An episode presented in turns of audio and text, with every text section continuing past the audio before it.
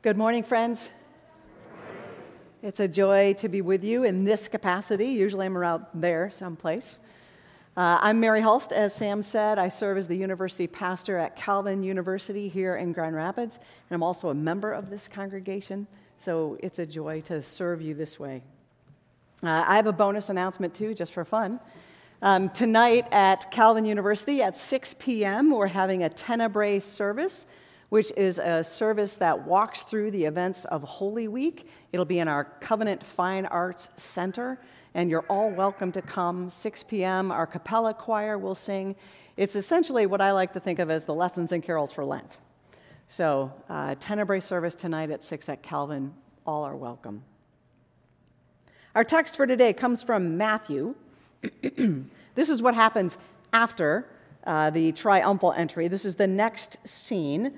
Matthew 21, we'll read verses 12 through 17. If you want to follow along in, your, in a book, um, the Bible is the Black Book, page 1406. It's also on the screen. Hear the word of the Lord. Jesus entered the temple courts and drove out all who were buying and selling there. He overturned the tables of the money changers and the benches of those selling doves. It is written, Jesus said to them, my house will be called a house of prayer, but you are making it a den of robbers. The blind and the lame came to Jesus at the temple, and he healed them. But when the chief priests and the teachers of the law saw the wonderful things he did, and the children shouting in the temple courts, Hosanna to the Son of David, they were indignant. Do you hear what these children are saying? They asked him. Yes, Jesus replied. Have you never read from the lips of children and infants, You, Lord, have called forth praise? And he left them and went out of the city to Bethany, where he spent the night. This is the word of the Lord. So, why was Jesus so upset? This scene that we have here in the Gospels is kind of an anomaly. Usually he's pretty chill, he's in control of himself, and it seems like he just can't stand what is happening here. Why is that? Well, Jesus is in the temple, and the temple needed its own money. If you wanted to do business at the temple, you needed to have a special temple money. So you had to exchange whatever currency you had from wherever you were for special temple money. And then you could buy your sacrifice, your animal. And the most common animal used in sacrifice was a dove. And so the Jews figured out, like, you know, we could make this really efficient for everybody and just set this right up here in the temple court. So people come up from the stairwell, here is the market, they can uh, exchange their money, they can buy their dove, they can make their sacrifice, one stop shopping. So easy, so efficient, so convenient and comfortable for all of them. Well, almost all of them. Because that's not what this part of the temple courts was for. If you look at this image on the screen, you have an idea of what the temple courts look like. The gold part in the middle, that's, that's the, the Holy of Holies, and the sacrifices would take place in there. There's a special court for the men, there's a special court for the women, and by that I mean Jewish men and Jewish women. If you wanted to get into those inner courts, you had to be a Jewish man or woman who is healthy and whole and ceremonially clean, which meant you had gone through the ritual baths or the mikvaot in order to get into the temple. You can see the large area around it. I know some of you won't be able to read it in the back, but it's called the Gentiles' courtyard or the court of the Gentiles. That's the most space given. And scholars believe that it's quite likely, most likely, that on the left side, you see the covered stairwells. People would come up from their ritual baths right there, and that's probably exactly where the tables were set up to exchange your money and buy your dove. Which meant that the Gentiles, who were supposed to have access, supposed to have space, were pushed out. But it wasn't just the Gentiles who lost out on their space because the Jews had taken it over. You can take that down now, thanks. It was also any Jew who wasn't qualified to go into the inner court. So if you were not healthy or whole or ceremonially clean, you could not go in. And so the court of the Gentiles was supposed to be for everybody who couldn't quite make it in. They would still have access. That was the gift. That's how God wanted the temple to be designed. He told the people when you do the temple, you want to make space for Gentiles and non Jews and foreigners and people who don't quite yet have access. They need to be able to get in and worship. But the Jews had made it most convenient for them, pushing out the others.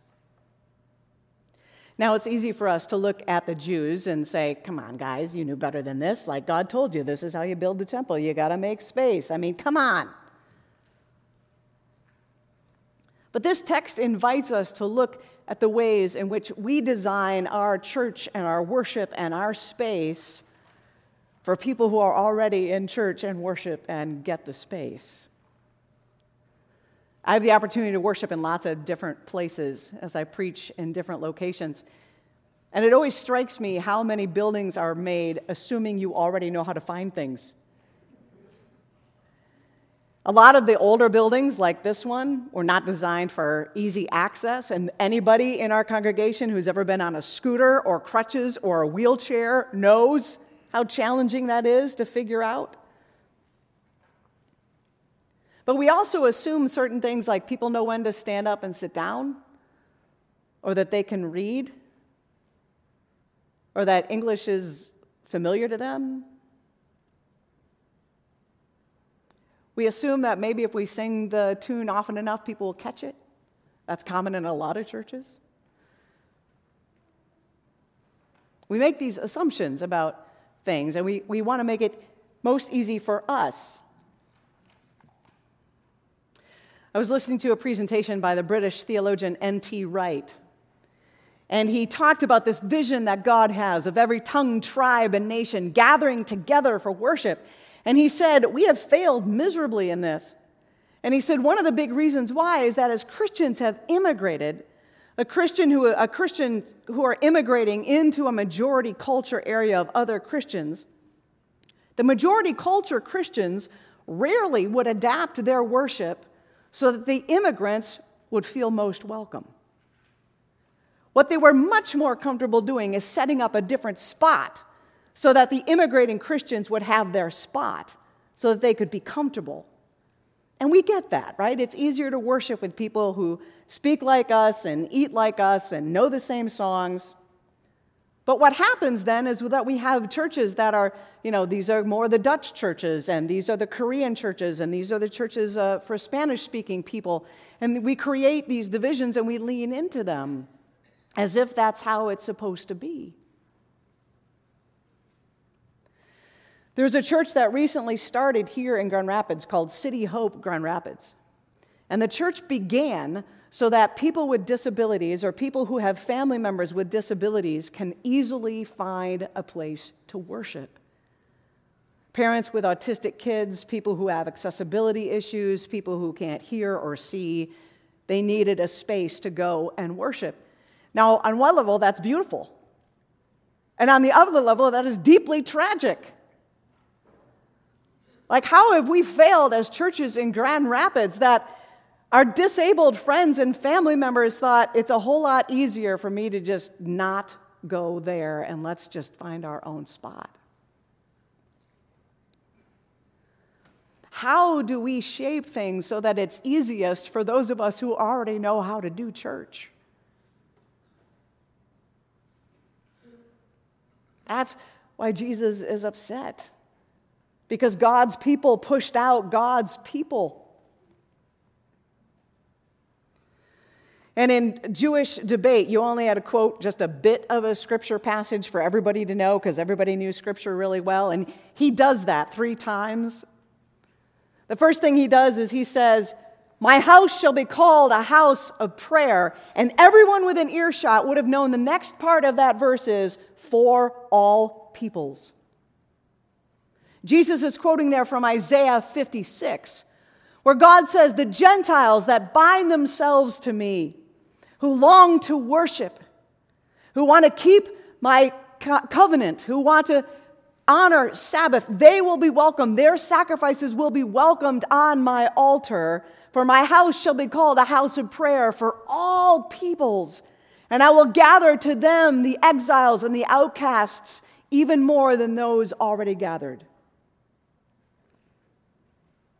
Then he quotes Jeremiah. Jeremiah, you've made it a den of robbers. The next line is, and God is watching. And then Psalm 8. Do you see what these kids are doing? Chatter, chatter. They're so loud. They can't. I mean, what's, what's going on with that? Psalm 8, he says, don't, don't you know that it's written down that out of the mouths of children and babes he's ordained praise? And the next line is to establish a stronghold against his enemies, to silence the foe and the avenger. And all three of the passages that Jesus quotes, he's making it very clear to the Pharisees, to the Jews who have set up the system for themselves, that by setting up a system for themselves, they have set themselves up against God, against the desires of God, against the passion of God, the vision of God for everyone gathering together. And that's why Jesus is so upset. That's why he flips over the tables. He wants to make space. He wants to give access to people who do not have access. He wants to make space for people who feel that they've been pushed aside. And Matthew notes what happens next. The blind and the lame come to Jesus. Now, we may think, well, of course, the blind and the lame come to Jesus because, you know, he's Jesus. But Matthew is making this point to draw the people's attention back to something that had happened centuries before. When David was slowly building his kingdom, David eventually became the king of Israel. He wanted Jerusalem as his capital city, but Jerusalem was occupied by the Jebusites. And Jerusalem was on a hill, it was fortified, Nobody could get it. Nobody had figured out how to take it. And they were a bit cocky, the Jebusites. And so when they saw David and his little band of folks coming their way, they kind of taunted him. They're like, hey, go ahead. Good luck, buddy. You can't take us. We're the Jebusites. We're awesome. And in fact, they said this We're so great, even our blind and lame people could take you out. And ooh, did this make David mad? He was so mad about this. So he figured out the way to take Jerusalem was to go up through the water shaft.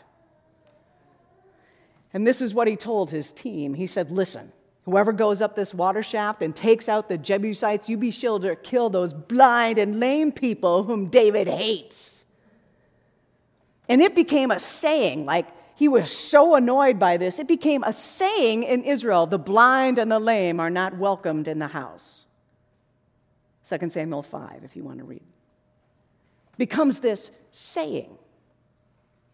And so, Matthew, a Jew writing his book to Jews to teach them about Jesus, he says, Look what happens. The son of David clears out the way so that the blind and the lame can come into the house of God. And not only does he welcome them in, but he heals them. And if they were Jewish, the healing meant that they could now access the inner courts. The healing meant that they were fully restored to their relationship with God. So Jesus makes a way for people who have no way. He makes access for Gentiles, for children, for the blind, for the lame. He says, You too are welcome to worship a holy God. And now, this is good news for us because, as far as I know, most of us are Gentiles. Jesus made space for our spiritual ancestors. And we see how this has this ripple effect. If we look at the book of Acts, which is the collection of stories which happens next after Jesus' death, resurrection, ascension, what do his friends do? That's the book of Acts. And we hear these stories about Cornelius, a Roman, God fearing worshiper. We hear about the Ethiopian eunuch who was God fearing, who worshiped in the temple. We hear these stories about Lydia, who knew about God. These are our spiritual ancestors. And we know that what Jesus does here on Palm Sunday isn't where his work ends. In the rest of this week, Jesus lays down what is convenient or comfortable or efficient, and he moves into suffering for us. He moves into pain and betrayal and trial for us. Jesus lays himself down so that you and I have access to a holy God. Jesus takes everything that separates us from God to the cross. All of our idolatries and addictions and temptations and the stubborn sins we cannot shake. Jesus takes all of those to the cross and kills them. Because he says, I, will, I don't want anything to get in the way of your relationship with my Father. I will make a way for you to have access. I will make a way for you to be right with God. This is the gift that Jesus gives to us. He makes a way for us. And then He invites us to make a way for other people. One of the questions I'm often asked because of my job is how do we get college students to come to our church? And college students want church. They want a relationship with God. They want people to help them figure out how to follow Jesus, especially because it's getting harder and harder and harder. They want churches that are willing to talk about the things that they are thinking about and talking about and praying about all the time climate change, mental health, race relations, human sexuality, they want the church to teach them how have we thought about that in the past? How are we thinking about that now? What difference will that make moving forward?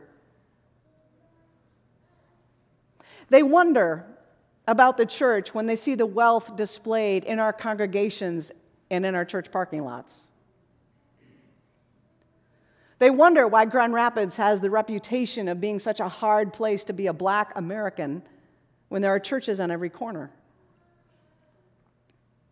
They wonder why any church anywhere would ever use styrofoam.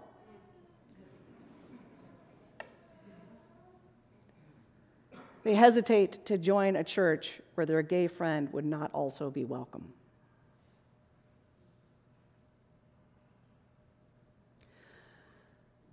We have shown willingness in this congregation to say, yeah, we're going to talk about those things. We're going to talk about them. We're going to move toward them. And it's not just for us, because, you know, we're, all, we're, all, we're fine. You and me, we're, it's Palm Sunday. We're here. It's a beautiful Sunday morning. We're here. We're good. This church doesn't exist for us. We're good. We love Jesus. Most of us are here. We're committed. We're all, it's not for us, it's for them. It's for the folks who aren't here. Are we willing to ask our coworkers, our friends, our children, what do I do that gets in the way between you and Jesus? Are we willing to ask, what does our church do? What could we do better to make it easier, better, richer, realer for you to join us? How do we get in your way and how can we get out of the way? This week, we take a turn and we look at these deep stories, these painful stories of how Jesus gave himself up for us.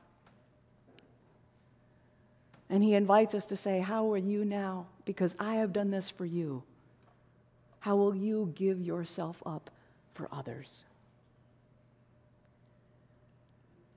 And he promises to help He doesn't just say, Good luck with that. He empowers us by His Holy Spirit. He equips us, He provokes us, He moves us so that we turn aside from selfishness and toward selflessness, aside from comfort and toward discomfort, aside from efficiency and toward depth,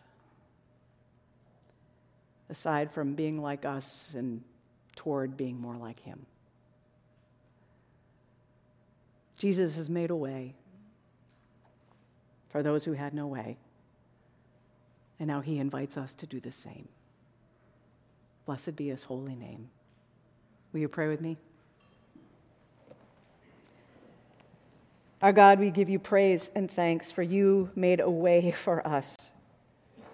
Through the life, death, resurrection, and ascension of Jesus Christ, we have access to you, a holy God. You forgive us, you welcome us, you feed us. We pray, Holy Spirit, that as we now approach your table, that you will use this bread and this cup to strengthen us for the joy and the work that you have called us to do. We pray this in the name of Jesus Christ. Amen.